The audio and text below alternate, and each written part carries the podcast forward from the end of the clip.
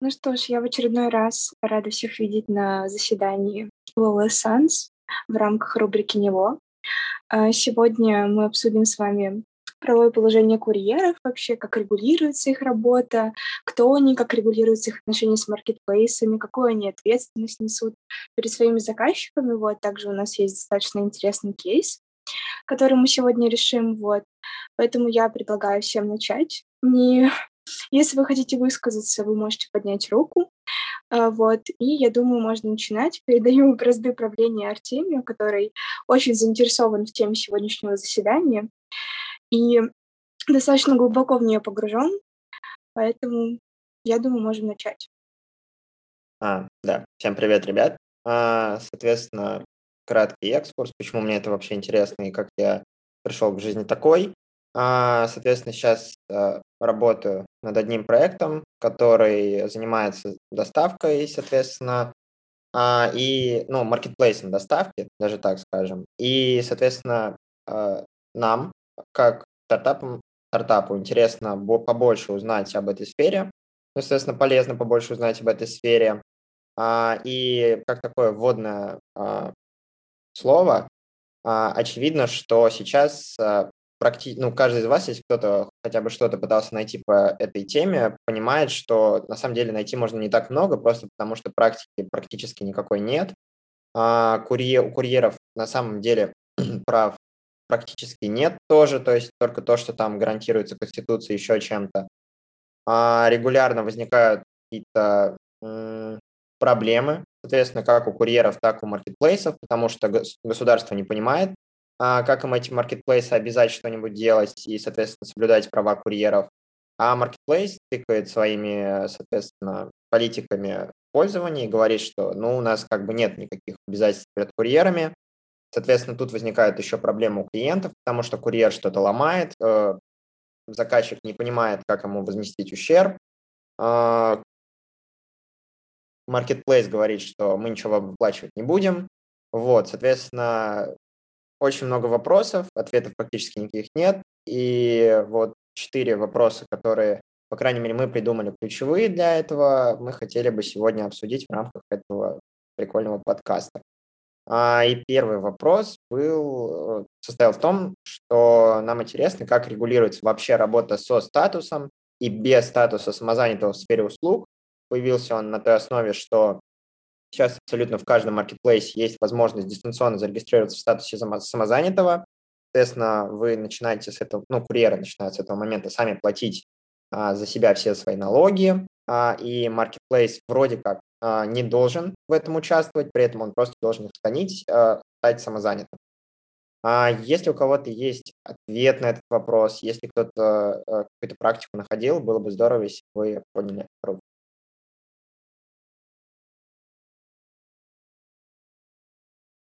Так, может, у кого-то есть какие-то мнения по этому поводу?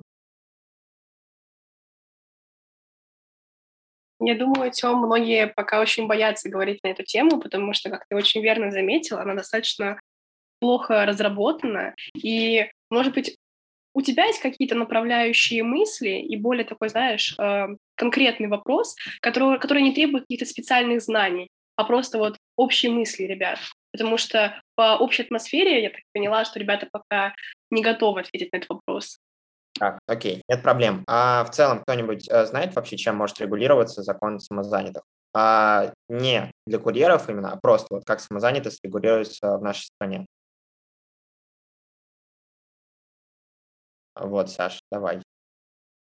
Ну, получается, у нас есть э, федеральный закон, который вообще установил, что у нас есть такие самозанятые, в принципе, определил э, категории, ну, виды деятельности, в которых они могут, э, скажем так, участвовать, и такой их э, некоторый статус, причем э, самозанятые, они регулируются не только федеральным законом, есть у них, например, специальный налоговый режим, э, где они там платят э, ну, пониженный налог, так как их э, доходы, они не слишком высокие. Если бы они, у них доходы были слишком высокие, им бы пришлось уже, скажем так, стать полноценными индивидуальными предпринимателями и осуществлять свою деятельность в другом статусе. Вот. И, по сути, самозанятые — это лица, которые занимаются такой своей профессиональной деятельностью, но не только профессиональной, и в сфере услуг в том, в том числе, например, там те же репетиторы, там мастера по маникюру, ну, вообще, ну, те же доставщики, вот, те же курьеры могут в статусе как самозанятых, как ты сказал, вот, и, по сути, это такой еще э, не то чтобы экспериментальный режим, но изначально он вводился экспериментально в некоторых наших, э, скажем так, регионах, там Москва, э, насколько я знаю, еще некоторые э, области, и вот сейчас уже полноценно, скажем так, э, вступил на территорию всей Российской Федерации, и, скажем так, э, еще не всем понятно, как он работает, мне кажется, потому что не все понимают вообще, для чего им становиться самозанятыми, обязательно ли это и так далее.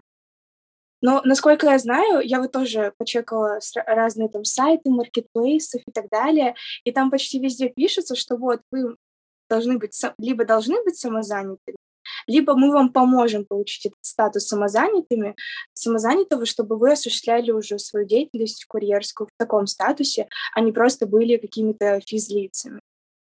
А, вот. Спасибо большое, Ань. А, добавить что-то? А, я, да, я тоже, наверное, продолжу немного спича Саши. А, я посмотрела еще а, постановление, которое было 2020 года. Я, если что, извиняюсь за свой сегодня такой очень томный голос, но как бы болезнь дает о себе знать. Это постановление, на самом деле, с одной стороны, можно рассматривать как очень прикольный гибкий механизм, но с другой стороны, можно посмотреть, насколько вообще э, сфера самозанятых, она очень э, проблемная с той точки зрения, что там огромное количество пробелов, которые еще не решены, их только предстоит решить.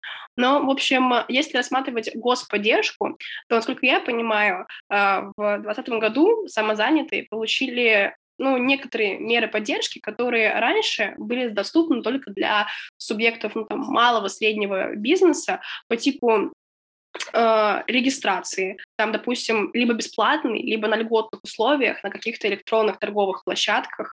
Причем они теперь имеют доступ к льготной аренде государственного, муниципального имущества.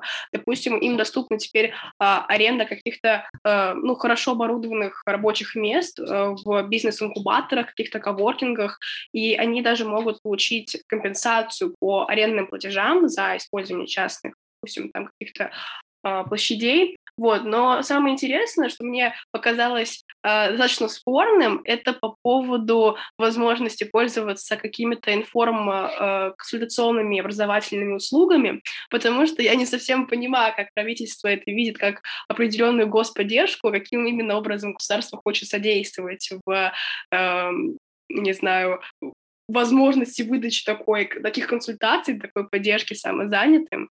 Вот. Но, короче, пока я читала это постановление, мне показалось, что самозанятые — это просто э, тот круг людей, которых вроде легально определили, но на, которым, на которых всем так все равно на самом деле.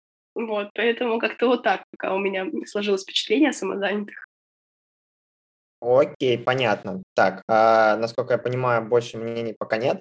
А, могу добавить а, вот то, что именно в сфере курьерской доставки а, на самом деле маркетплейсы стараются а, склонить ну, курьеров к тому, чтобы они становились самозанятыми. Например, они повышают рейтинг тем, кто а, становится самозанятым и указывает это, допустим, в приложении.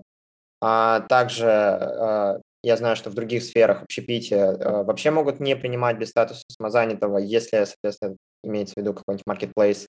А, и опять же, им это очень выгодно, потому что, насколько я понимаю, если э, курьер не становится самозанятым, то он просто налоги совсем по-другому платит. И тут э, возникает вопрос в том, что если мы говорим о а, выплатах через карту, если клиент э, платит, соответственно, сервису через карту, то тут проблем особых не возникает. То есть налог вычитается именно во время платежа, и дальше никаких проблем не возникает. При этом маркетплейсы не дают доступ самозанятым к э, получению выплаты наличными, потому что, очевидно, возникают тут проблемы, то есть курьер получает деньги, соответственно, какую-то часть комиссии он сервису может отдавать, а дальше налог со своей прибыли он не выплачивает. И, соответственно, а в этом плане государству действительно было бы выгодно, наверное, как-нибудь по-другому все это отрегулировать, но, с другой стороны, а, и самозанятость в данном случае работает. Насколько я помню, да, не только помню, но а, так и есть. Максимальный доход самозанятого не должен превышать 2,4 миллиона рублей в год. Это плюс-минус 200 тысяч рублей в месяц, поэтому на данный момент курьеры столько не зарабатывают. возможно, они столько не будут зарабатывать, поэтому вопрос, наверное, открытым остается касательно регуляции работы с этим статусом, нужно ли ее дальше регулировать, нет. А, но совершенно очевидно, что вот без статуса нормально работать с курьером просто не получится, потому что а, возникнут проблемы с, выплатами, то есть а, возникнут проблемы с внутренней какой-то корпоративной культурой, типа рейтинга и так далее. Поэтому можем, наверное, приходить ко второму вопросу. А каким образом закон регулирует работу мигрантов, курьеров? И здесь, чтобы еще так немного распространить, попроще было, как он вообще э, закон регулирует работу мигрантов, потому что э, не следил, честно говоря, за законодательством о миграции именно во время ковида, но ну, вот, чисто визуально заметно, что гораздо меньше стало именно а, как сказать, приезжих а, людей, просто потому что все стараются вернуться вот в это сложное время там на родину и так далее. И плюс наши власти, насколько я понимаю, принимали некоторые решения, которые а, так или иначе задействовали их работу. Есть ли у кого-нибудь а, ответ на этот вопрос? Каким образом закон, регулирует работу мигрантов? Это конституционное право, если что. Давай, Саша. А, ну, не только конституционное, на самом деле. Получается, что у нас, э, в принципе, правовое положение иностранных лиц регулируется отдельным федеральным законом, и там э, говорится именно о трудовой деятельности мигрантов. Ну, частично еще это затрагивается в Трудовом кодексе, потому что есть некоторые особенности заключения трудовых договоров э, с теми же иностранными лицами. И, по сути, э, такие лица, когда они приезжают на территорию Российской Федерации, там регистрируются и так далее, получают миграционную карту, они должны получить определенные разрешения для того, чтобы осуществлять трудовую деятельность.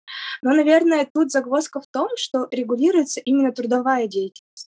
То есть в законе вообще нет ни единого слова о том, как регулируется, например, э, ГПХ с мигрантами, то есть заключение каких-то гражданско-правовых договоров э, в сфере тех же услуг.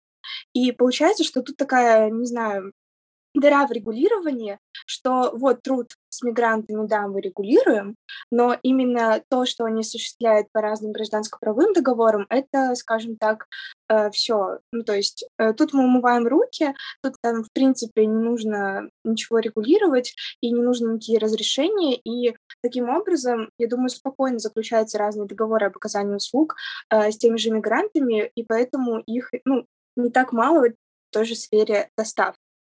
А, вот, хотя на самом деле эм, я когда ну, этот вопрос э, изучала, нашла некоторую практику, что, например, Яндекс Еду э, пытались привлечь э, за административные правонарушения как раз-таки в сфере труда мигрантов, что, получается, они нанимают много людей, мигрантов, которые осуществляют эту доставку, и получается, что они, ну, фактически осуществляют некоторую трудовую деятельность в понимании наших э, органов, и они пытались их привлечь за то, что они делают этого не без разрешения, но при этом штрафовать их, но при этом Яндекс говорит, что нет, вообще-то это вообще даже не работники, это вообще даже не наши работники, мы просто marketplace, у нас есть какие-то партнеры-посредники, которые уже с ними заключают договоры, так что, пожалуйста, к нам, скажем так, никаких претензий не предъявляйте. Это на самом деле тоже большая проблема, что сами маркетплейсы, которые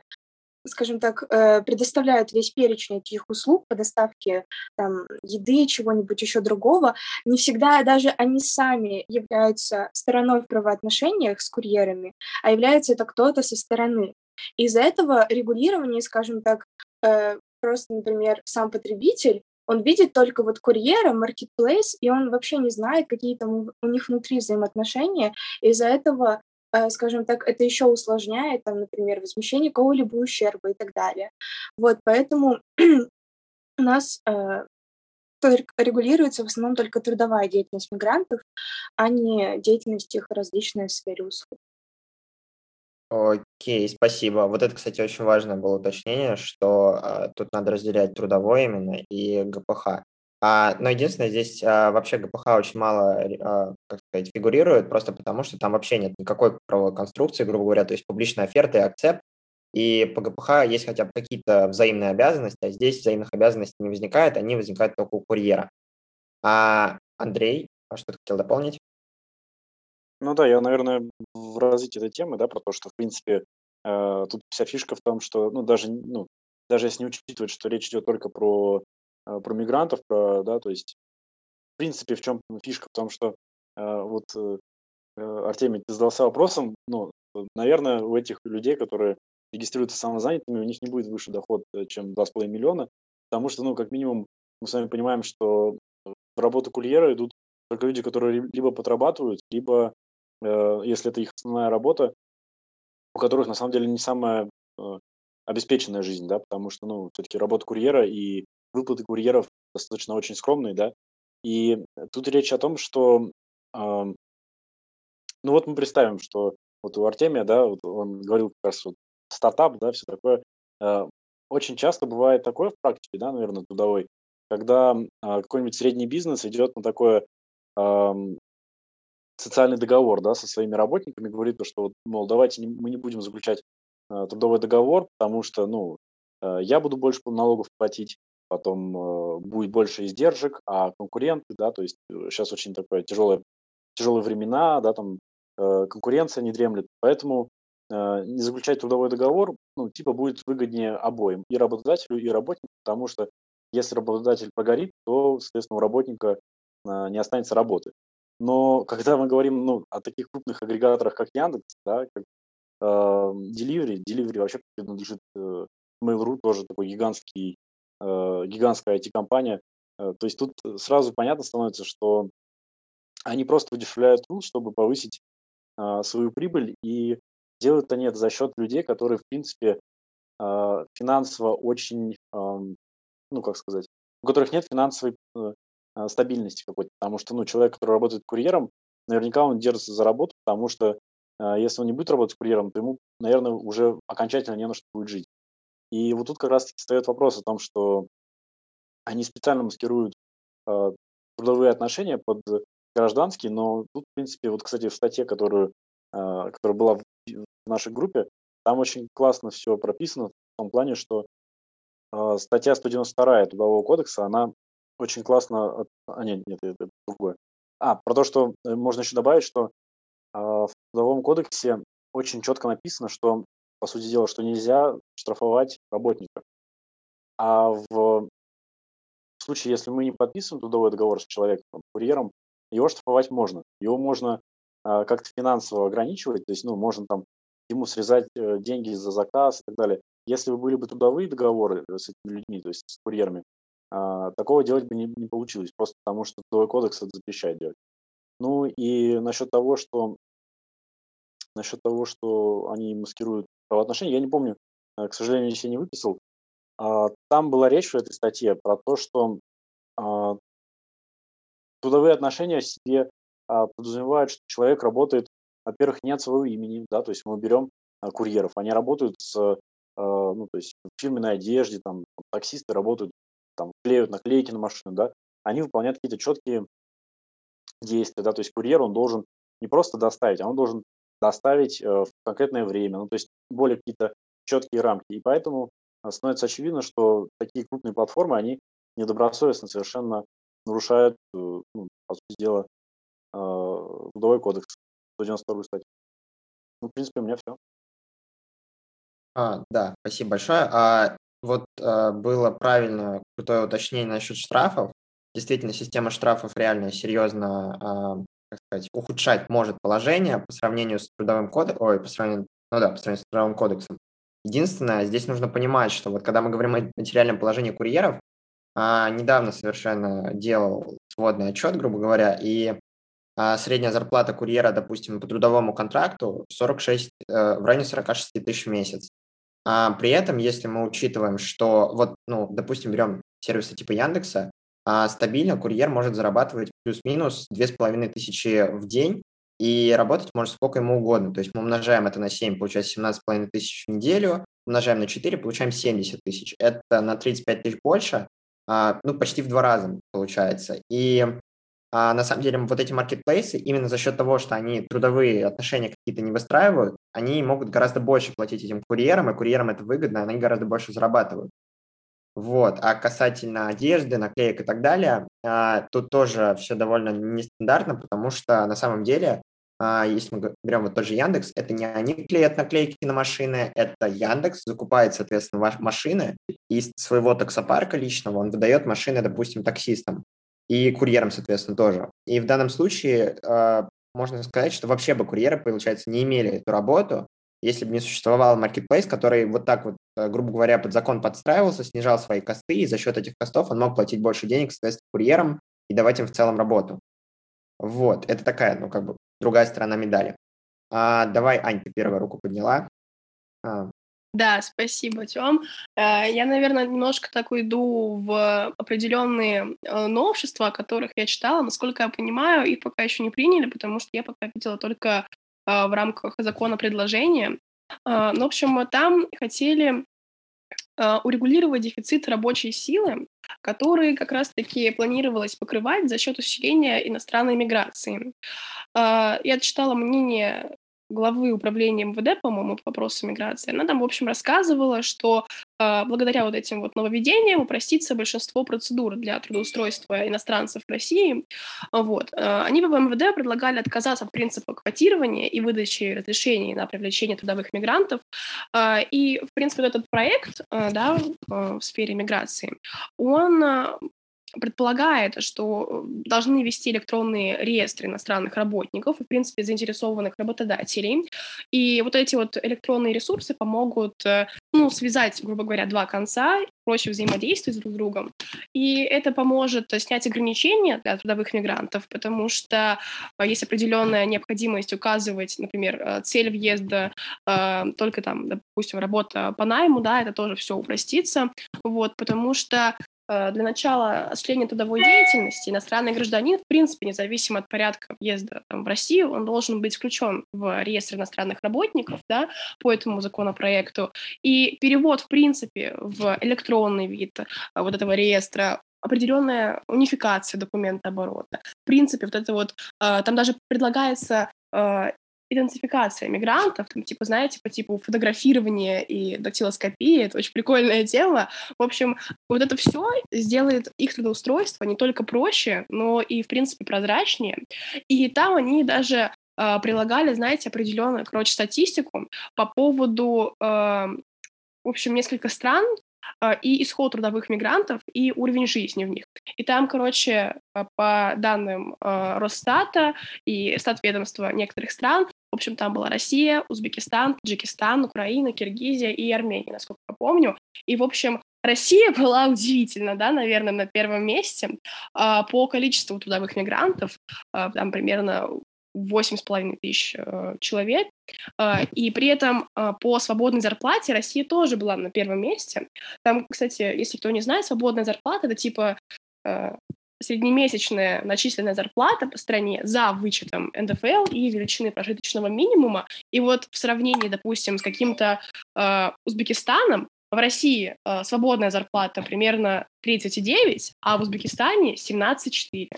Э, с нами, наверное, только плюс-минус может соревноваться, я не знаю, Украина, потому что там, по-моему, 23 или 25, где-то так примерно было. Вот.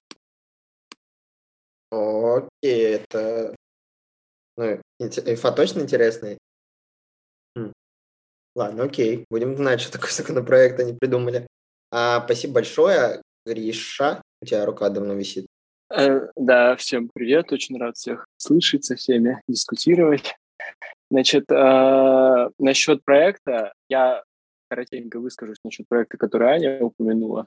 Очень хорошо то, что данные унифицированы, но при этом я читал статью на тему вообще унификации данных, на тему рисков того, что у нас сейчас, как мы знаем, проводится цифровизация в государственном управлении, это несет э, ну, такие не то что разовые, а прямо структурные риски для данных, потому что когда все содержится в одной базе данных, есть очень большой шанс, риск того, что могут возникнуть проблемы, и сбой в системе может привести к тому, что миллионы людей потеряют доступ к ней, ну и вопрос э, безопасности хранения данных, конечно, не последний. Это относится, я наверное, подчеркну, не только к России, это относится в принципе к любому государству, к любой организации, даже которая централизованную большую систему данных формирует.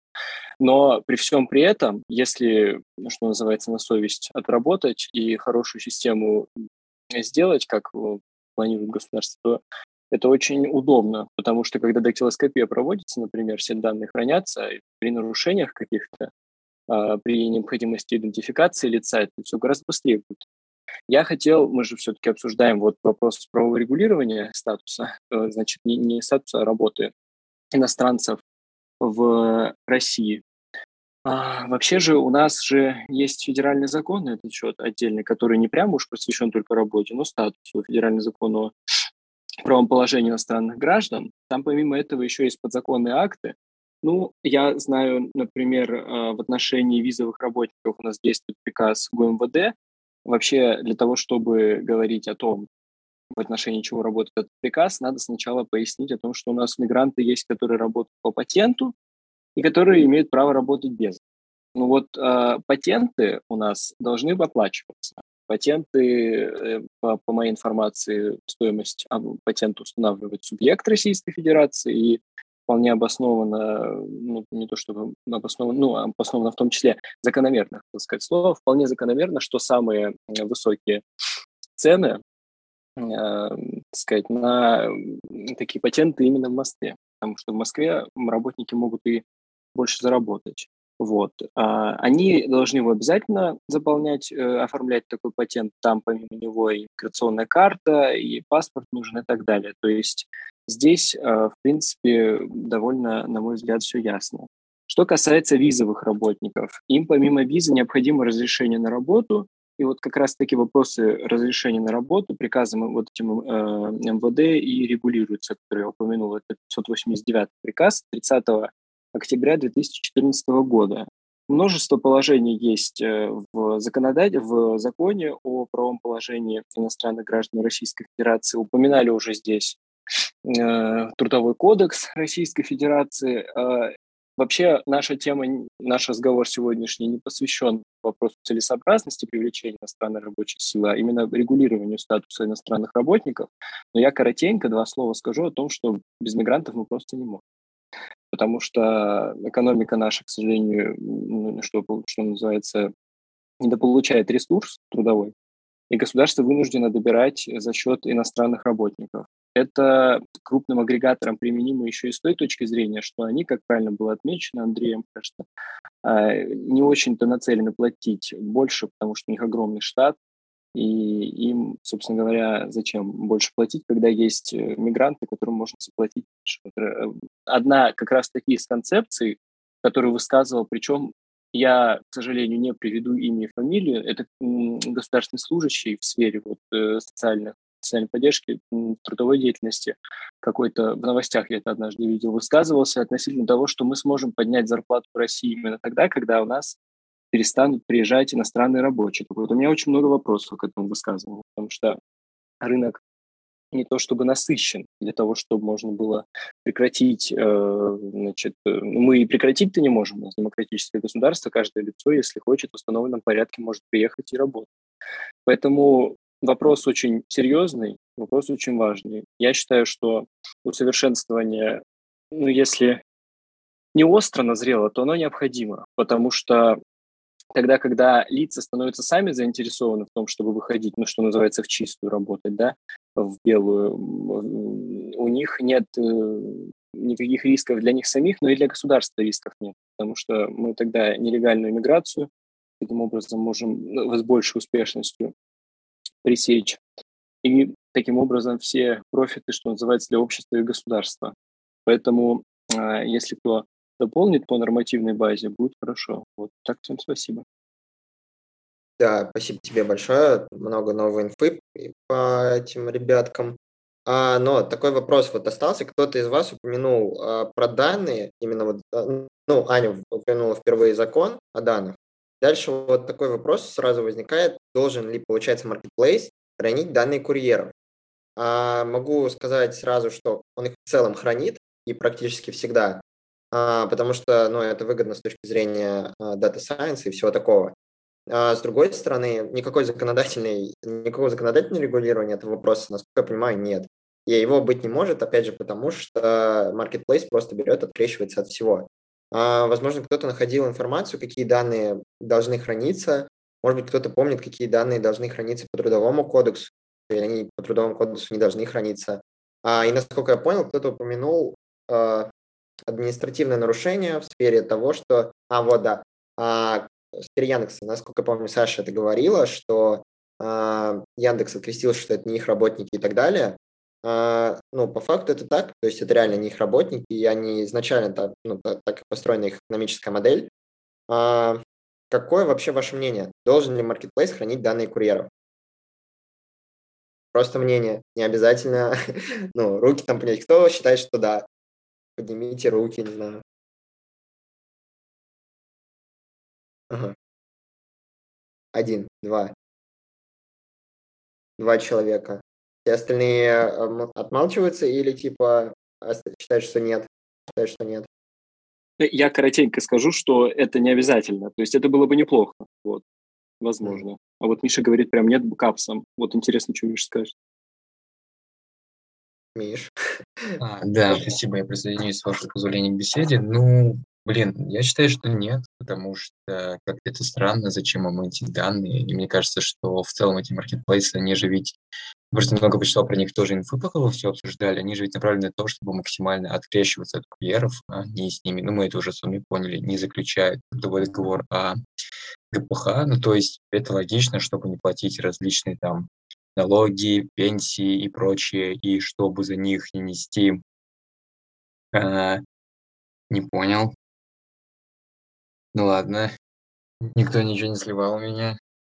Ладно, неважно. Так вот, и а, в целом, мне кажется, это будет странно, ну, то есть, зачем им эти данные, ну, они их возьмут, и что они с ними будут делать, как они ими могут злоупотреблять, или как они не, ими не могут злоупотреблять. Соответственно, тогда должен быть какой-то договор о хранении данных. А учитывая, как у нас хорошо хранят данные, когда мы каждый день видим в новостях о том, что, ой, у нас на банк слил какие-то данные своих пользователей, я думаю, это такая будет, как это назвать, ну, Либерда не знаю, что просто, мне кажется, такие правонарушения тогда могут совершать эти маркетплейсы этими бедными да. еще иностранными гражданами, которые мало понимают свои законные права и интересы. Так что я думаю, как ну, нельзя. Понял. А, банк, который сливает данные своих пользователей, это насущная для меня проблема. А, Гриш, давай, ты руку первый поднял. А, ты забыл ее опустить или что? Не-не-не-не-не, я уже опускал, потом поднял. Я вот что думаю. У нас же закон, в принципе, э, говорит о том, что некоторые данные хранит работодатель. То есть это э, документы, которые вот содержат данные там трудовой книжке, все такое прочее, вот во всяких сейфах там хранится. У нас э, правила даже хранения вот утверждены. То есть принципе, государство говорит, что некоторые данные это хранит работодатель, но вопрос тут в том, насколько безопасным будет хранение. Вот тут я с Мишей соглашусь, потому что если работники не знают о своих правах, то федеральный э, закон о персональных данных они вряд ли читали, мягко говоря, можно предположить. Поэтому хочется верить в то, что маркетплейсы вот эти крупные будут как-то соблюдать законодательство, но учитывая, что они в этом мало заинтересованы, у них есть пути, скажем так, нелегального отхождения, это очень большие риски для работников, это действительно так. Решить здесь как-то по-другому проблему, кроме как правовым просвещением иностранных граждан, мне кажется, что переезд мыслится, во всяком случае. Переезд э, в другую страну на работу предполагает изучение хоть какое-нибудь трудового законодательства этой страны.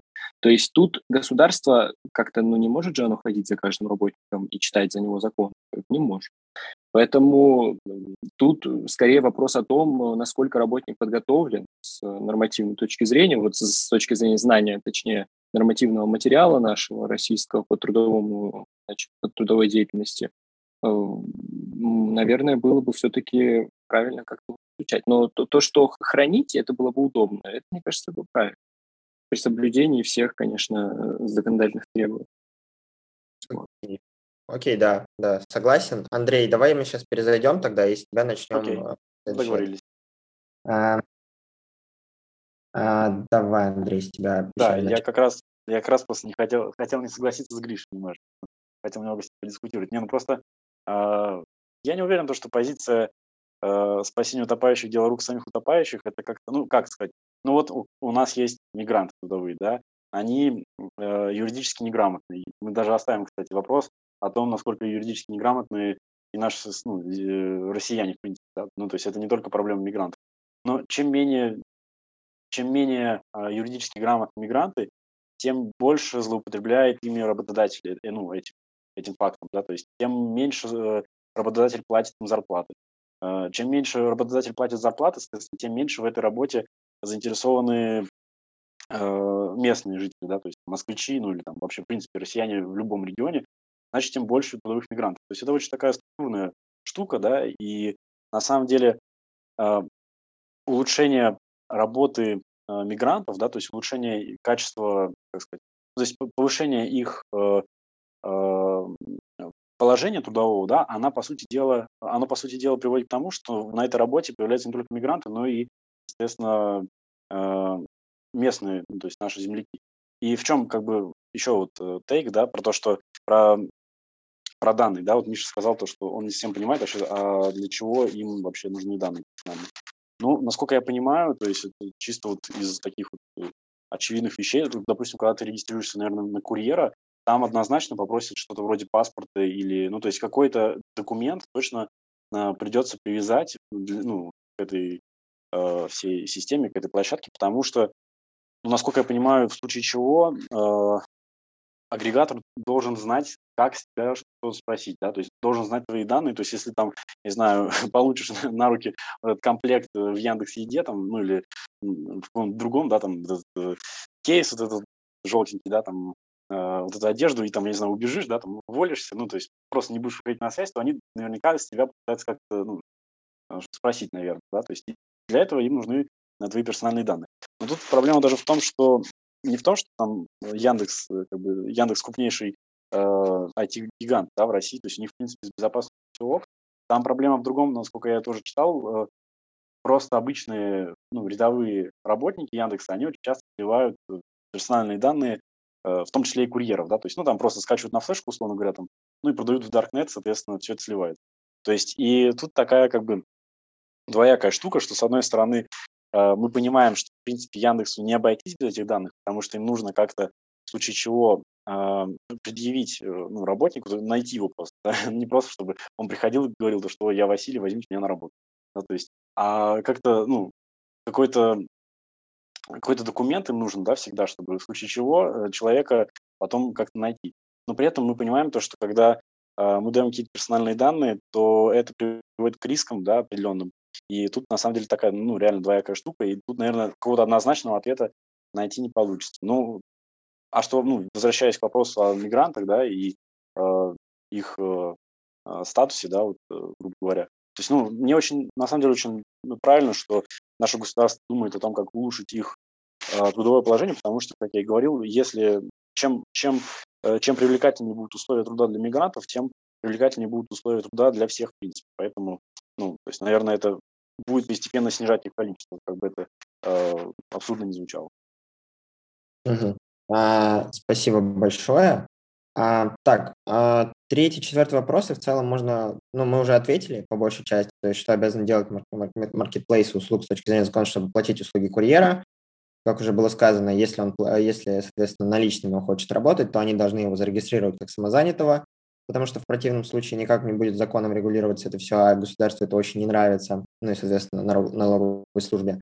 Если, соответственно, они если выплата идет картой, то Marketplace просто платит все за него. А, и такой краткий экскурс. Четвертый вопрос. Какие еще обязанности, связанные с курьерами, лежат на маркетплейсе услуг? Если у кого-то есть ответ прям конкретный на этот вопрос, а, то вы можете, соответственно, его сейчас высказать, поднять руку. С другой стороны, насколько я понимаю, мы все в целом обсудили, и если мы вообще говорим об обязанностях, то а, тут стоит отметить, что как таковых их реально нет. То есть все э, договоры в этой сфере, ну, договоры пользования и так далее, они построены ровно так, чтобы никаких обязанностей не нес Marketplace э, вообще. И честно, ну вот э, этот подкаст был сделан для того, чтобы ну, просто каждый для себя поискал, возможно, есть какие-то кейсы, еще что-нибудь, э, где реально удавалось клиенту, например, докопаться до маркетплейса или курьеру, но наверное, вот те, кто искал, реально поняли, что такого нет, и практически невозможно найти что-нибудь подобное. А, поэтому можем переходить к кейсу, который был, соответственно, подготовлен к заседанию. А, ну, все его, очевидно, читали. Э, если, я сейчас быстро скажу, какие были основные там а, позиции. Соответственно, был почтальон, который, ну, точнее как, был человек, который хотел стать почтальоном, почтальонов а, и так было много, он стал курьером. Соответственно, принял условия публичной оферты маркетплейса, пошел доставлять что-то, упал во время заказа, споткнулся об бордюр, а, поломал а, все, э, поломал всю редкую коллекцию марок, которую он доставлял, а, соответственно, заказчик был огорчен, потребовал от компании возмещения стоимости коллекции морального ущерба. Marketplace сказал, мы ничего делать не хотим, он отказался, сказал, что не несет ответственность за курьерах их ошибки. Это было прописано в пользовательском соглашении, соответственно, компания всю ответственность переложила на Павла. Но, соответственно, для него сумма непосильна. Давайте заслушаем, какие ответы вы, соответственно, придумали а, и потом а, ну, я могу, ну, я скажу, как это мне видится на данный момент. Anybody, please? Где, где же ваши ручки? Я думаю, что здесь тоже требуется, чтобы ты направил ребят. А вот нет, Саша, смотри, какая сама направилась. Саш, давай.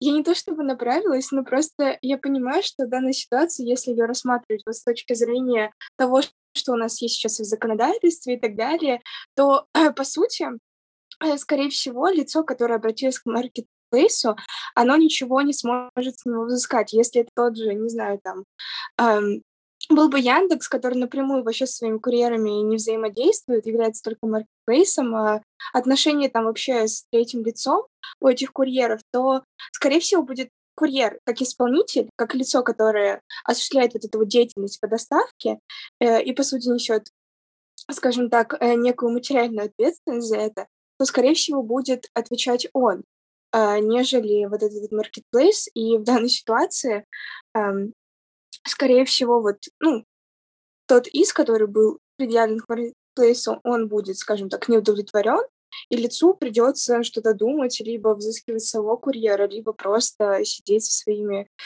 скажем так, испорченными марками и понимать, что не нужно надеяться ни на кого, нужно, скажем так, такие ценные вещи забирать самому. Вот. Угу. Ан- Спасибо большое. Андрей, какие дополнения? Да, у Саши очень оптимистичный прогноз на, на исход дела. Нет, я, во-первых, хотел сказать, то, что, во-первых, как, как не иронично, Яндекс еще штрафует этого курьера, по-моему, на 2000 рублей, если не ошибаюсь. Я ну, просто смотрел, а, когда готовился, что я, ну, вообще, за что Яндекс штрафует, и за такую штуку, как повреждение товара, вообще, ну, без каких-либо э, выяснения обстоятельств, в любом случае его еще штрафуют.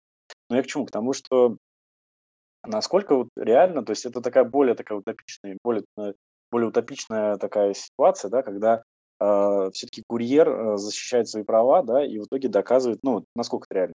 Э, ну, курьер доказывает, что на самом деле он э, состоит в трудовых отношениях.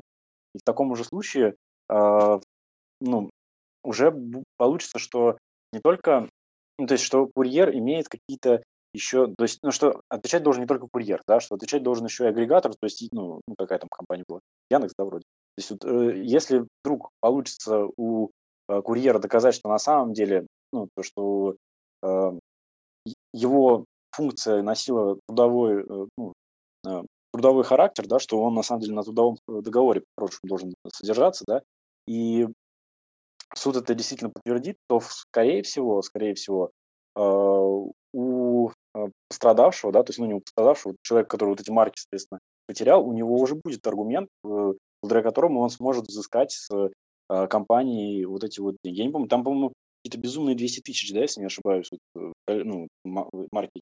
Если да, то я думаю, что курьер вряд ли сможет платить.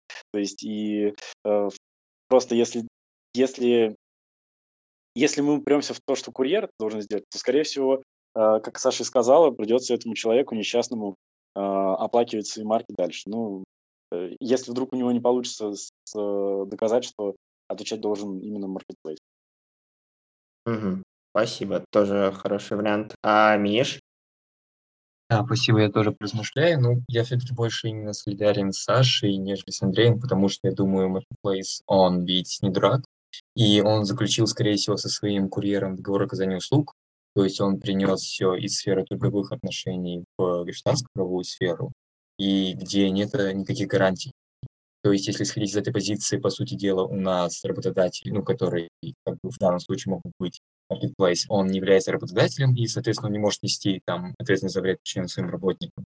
И, соответственно, всю вину мы можем смело прикинуть на этого бедного несчастного работника, который просто, по сути дела, не надлежащим образом а, оказал услугу. То есть он испортил а, меддоставки, принять посылки. Я думаю, что он тут, ну, к сожалению, никак не сможет доказать, а, доказать, что у него непосредственно трудовые отношения, поскольку, скорее всего, а, все модели этого маркетплейса построены по принципу присоединения к публичной оферте по заключению договора на оказание услуг. И, к сожалению, я думаю, тут ему самому как-то придется за это... Я не вижу для него возможности, как бы он мог себя вину на кого-нибудь другого там перенести или как-то разделить вот это вот бремя выплаты всей суммы заказчику. Да, а кто-нибудь думал вообще, а реально ли такое, что в целом курьер-то тоже по факту не имеет никаких обязанностей непосредственных перед э, заказчиком? То есть тут получается такая ситуация, что в целом ни э, у курьера не возникает непосредственная обязанность доставить все в целости и сохранности, ведь она же может возникать только перед непосредственным заказчиком. Заказчик по факту его-то услуг – это marketplace. А если мы говорим о том, что клиент что-то заказывает, то он, у него непосредственно а, правоотношения возникают с marketplace. И получается, что а marketplace при этом говорит о том, что у него никаких обязанностей ни перед тем, ни перед другим не возникает. Так получается, что здесь а, непосредственно не может предъявить никакого иска, ну, деликтного, получается, а, ни заказчик к курьеру, ни заказчик к маркетплейсу, ни курьер к маркетплейсу. И получается, что вот такой треугольник Э, отсутствие ну, взаимных обязанностей.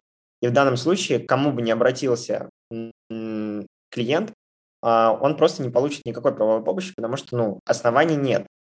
И грубо, вот если э, завершать вопрос именно с трудовым законодательством, то статья 15 трудовых, про трудовые отношения Трудового кодекса, она четко говорит, что плата, за, выполнение зарплату, трудовой функции с, а, на определенном трудовом распорядке, с определенным трудовым местом и так далее.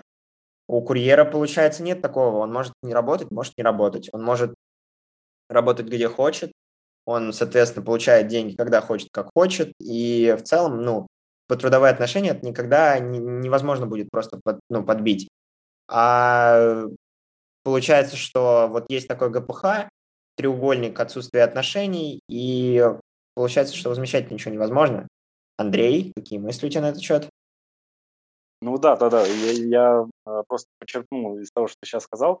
А, тут, по сути дела, а, в данном, ну, в данном вопросе работодателю, то есть Яндекс, было бы, наверное, удобнее заключить трудовой договор с курьером. Ну, если бы он был заключен, то компания могла бы привлечь его по материальной ответственности. Да? То есть мы помним, что по трудовому договору э, невозможно человека оштрафовать, да, но если человек причинил материальную ответственность компании, ну, материальный ущерб какой-то, ну, мы предполагаем, что это можно, наверное, расценить как материальный ущерб, потому что был э, товар ценный, который нужно было переместить с точки А в точку Б, товар, соответственно, ну, был уничтожен каким-то образом, и получается, так, в таком случае курьер должен, ну, э, каким-то образом возместить это, да, потому что он находится в трудовых отношениях.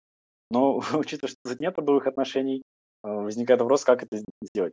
Но, опять же, я ну, и в предыдущих э, своих каких-то комментариях э, постоянно упоминал, что, по сути дела, работодатель во всех кейсах, которые мы будем рас, ну, рассматривать, если мы там еще 10 таких придумаем, в любом случае можно сказать, что работодатель нарушает, по 49 если не ошибаюсь, статью, которая полагает, что если он э, маскирует трудовые отношения под э, гражданские правовые, то получается э, он нарушает закон, да, и получается э, э, трудовой договор должен быть составлен.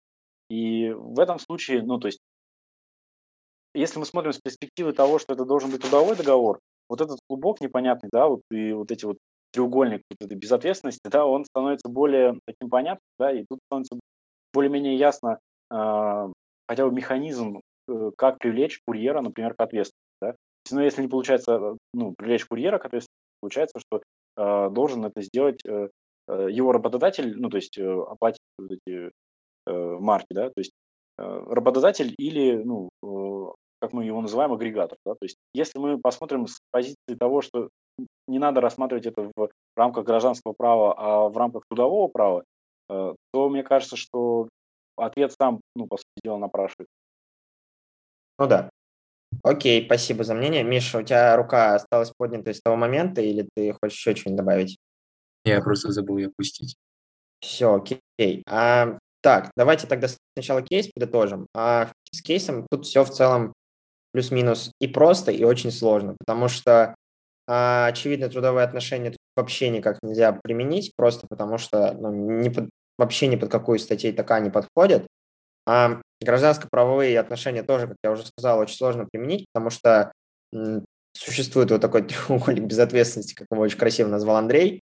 А, как бы это в реальности решалось, а, иск был бы направлен сначала к маркетплейсу, а, соответственно, его бы отклонили за счет того, что ненадлежащий ответчик. Возможно, суд по, ГП, по ГПК мог бы подвести курьера, а курьер бы, а, соответственно, мог вообще не явиться, и тогда, возможно, на него бы, соответственно, наложили обязанность это выплатить. Если бы он явился и неплохо подготовился, то, соответственно, он бы тоже заявил, а, ну или его представитель, соответственно, заявил, что никакой ответственности курьер нести не может, и в таком случае просто отклонили бы заказчику и второй тоже иск. У него бы соответственно, ну, раз, сидел бы он с разбитыми марками, без денег, без всего, никто бы ему ничего не стал возмещать. А, но тут есть такой уже экономический а, барьер для, соответственно, маркетплейсов, то есть они сейчас начали устанавливать а, такую галочку, где они, соответственно, возмещают материальную ответственность, ну, соответственно, материальный ущерб в случае, если там на определенную сумму. И, соответственно, ответчик а, сам указывает, ну, не ответчик, а именно заказчик сам указывает сумму, которую он хочет, соответственно, установить. Допустим, если он везет там реально вот дорогую коллекцию марок, то он указывает там до 50 тысяч, и, соответственно, ему дальше возмещают, соответственно, цена повышается при этом на услугу. Вот. А, и маркетплейсы это, естественно, делают просто потому, что им нужно как-то обеспечивать безопасность, ну, точнее как, не безопасность, а видимость безопасности для клиента. Им это выгодно. Почему это еще никем не регулируется, ничем не регулируется? Скорее всего, потому что мы понимаем, что без маркетплейсов вся эта структура IT-рынка, она рухнет очень быстро, потому что если мы, если мы заставим, допустим, маркетплейс реально всех принимать на работу по трудовому контракту, то это будет просто невозможно. У той же, вот у крупнейшего а, как сказать, маркетплейса услуг доставки, а, типа достависта, у них работает на данный момент 116 тысяч курьеров на постоянке. Ну, то есть как не на постоянке, а скорее они просто когда-то добавляются, когда-то не работают и так, как хотят. А, практически невозможно держать такой штат на постоянной основе на трудовом договоре. Даже не практически, а просто невозможно. А в Apple, насколько я помню, не факт, что там работает даже близко такое количество людей. И если брать традиционные сервисы доставки, то вот самым крупным, допустим, в SDEC, в нем работает всего 6 тысяч курьеров. Как бы сопоставить, ну, сопоставить невозможно 116 тысяч и 6 тысяч.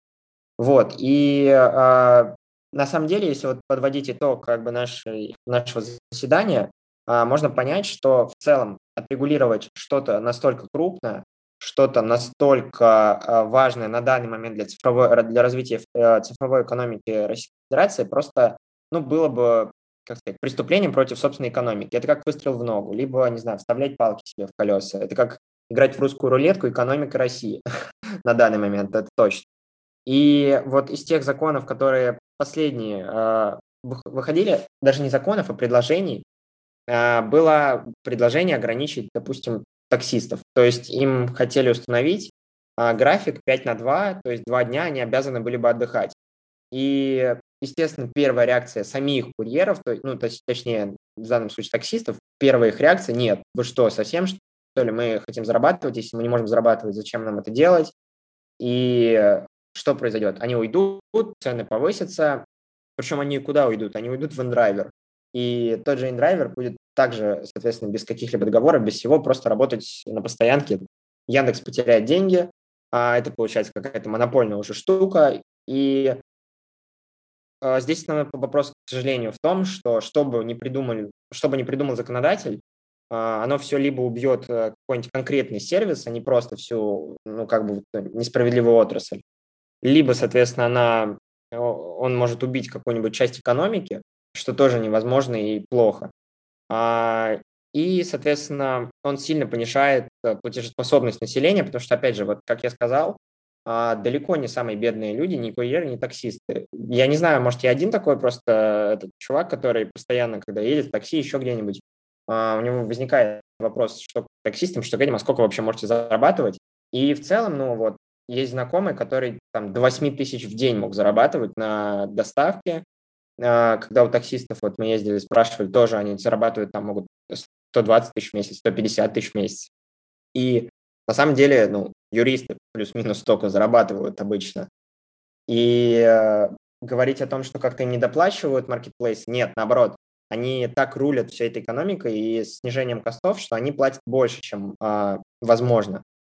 И в данном контексте, если мы, соответственно, заставим их э, применять какие-то правила трудового договора, еще чего, то ну, курьеров не будет, а экономика а, не только, кстати, курьерская упадет, но и все эти рестораны, дарксторы, а, рынок такси рухнет. Короче, все практически рухнет. И если вот, ну, как итог, возможно, не, возможно и невозможно это отрегулировать. А все, что вот касалось э, сказать, мигрантов, э, самозанятых, это все круто. Спасибо всем, кто подготовился.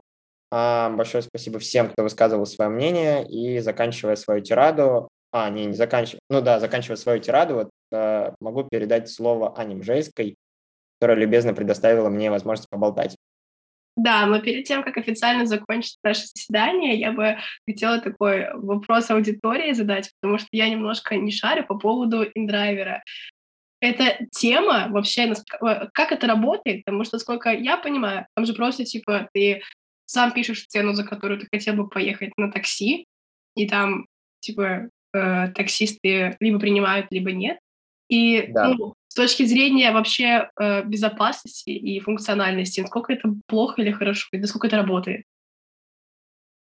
Да, насколько это работает, э, недавно изучал, пытался изучать этот сервис как бы под призмой э, экономической выгоды. А, они, вся идея в том, что они только на средние и на крупные расстояния везут людей, потому что на мелких расстояниях, допустим, тот же Яндекс, который мы не спро... Э, упрекали в несправедливости курьерам, он доплачивает курьерам за мелкие расстояния деньги из своего кармана, грубо говоря. То есть все эти перевозки на там, пару улиц от себя там, до магазина, они невыгодны ни для одного маркетплейса, ни для одного таксиста. Но Яндекс из своих денег им доплачивает, чтобы система работала чтобы вы потом после этой поездки на 15 минут заказывали поездку на час. И InDriver работает вот именно на таких э, заказах, то есть, допустим, э, курьеры это выбирают, потому что иногда нет заказов в Яндексе, то есть они могут ждать очень долго, потому что курьеров, ну, курьеров очень, точнее как, таксистов очень много, а заказов э, бывает ночью, например, мало, и им не выдаются, и они вот такую могут выставить цену дешевле в индрайвере, кто-то будет брать. Насчет безопасности.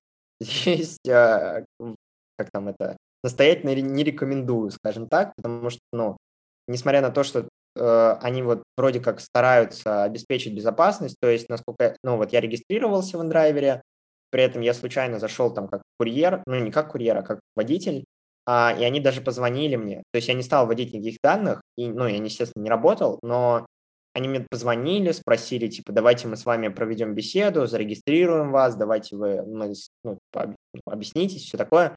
Ну, я, соответственно, сказал, что нет, мне это не интересно, спасибо, я просто заходил посмотреть, случайно нажал. А, и, насколько я понимаю, вроде как они пытаются обеспечить какую-то безопасность, но, как и все маркетплейсы а, порядочные, они снимают с себя всю ответственность за все. И в этом контексте, конечно, индрайвер это что-то лютое немного, плюс, опять же, если как бы Яндекс, это крупная компания, которая за свой, за, ну, за свою репутацию, она отвечает уже слишком многим. То есть если кто-то случайно увезет кого-то в лес из таксистов, из, соответственно, Яндекса, то там вообще поднимется такая шумиха, акции рухнут, все такое.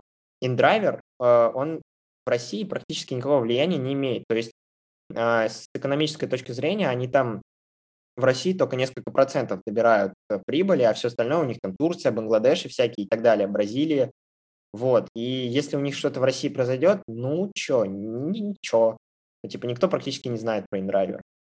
Вот, поэтому, конечно, это небезопасно.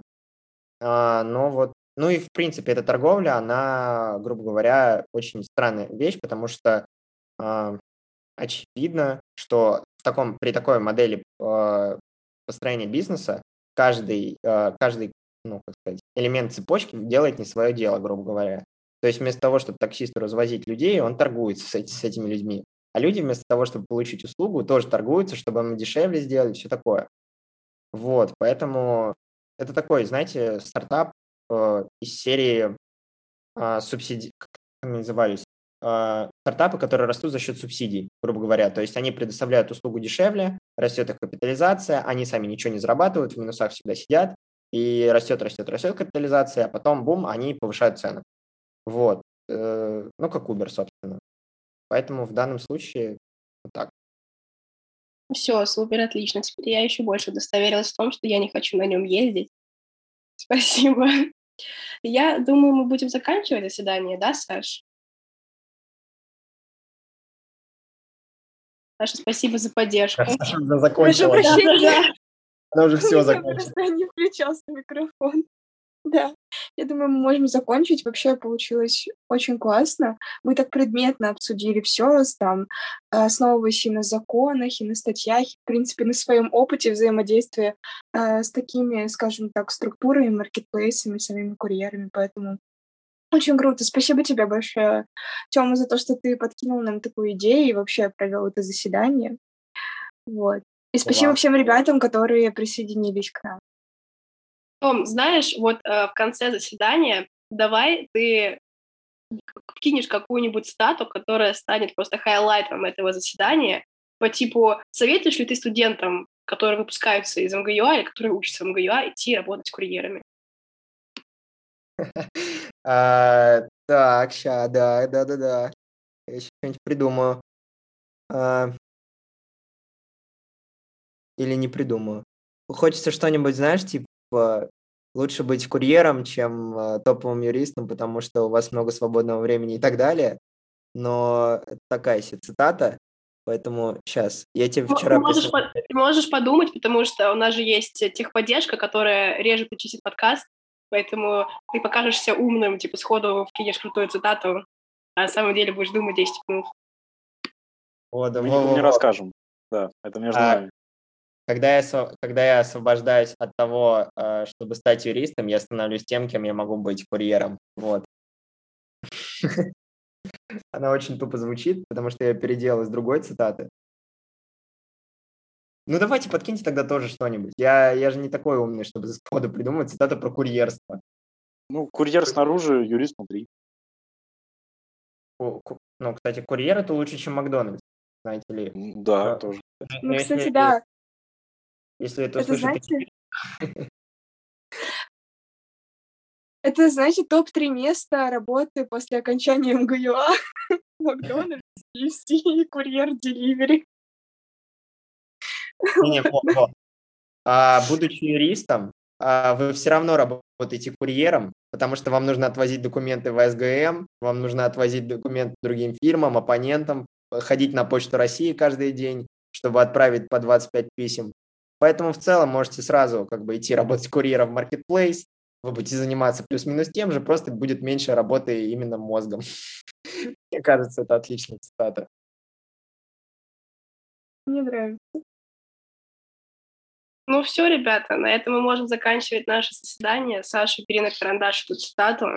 Мы запишем ее в хайлайте поста с э, подкастом. Да. Вот.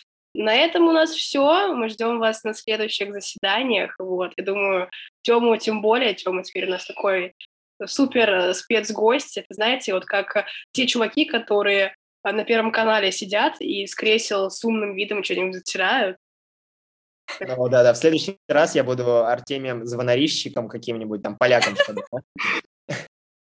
Кстати, как цитату, как хайлайт, можно, мне кажется, ну, Андрей круто это вкинул, вот эту идею, что треугольник безответственности. Мне кажется, можно так назвать просто подкаст. Да, реально. Да, отлично. Это очень классная фраза. Все, ребят, всем прекрасного вечера, прекрасного завершения рабочей недели. Самое главное, не болейте, уважайте работу курьеров, ну и лучше на самом деле не отчисляйтесь из МГЮА. Ладно, последнюю фразу мы вырежем, пожалуй. Палец этой, там цитаты про волков. Выкол запись.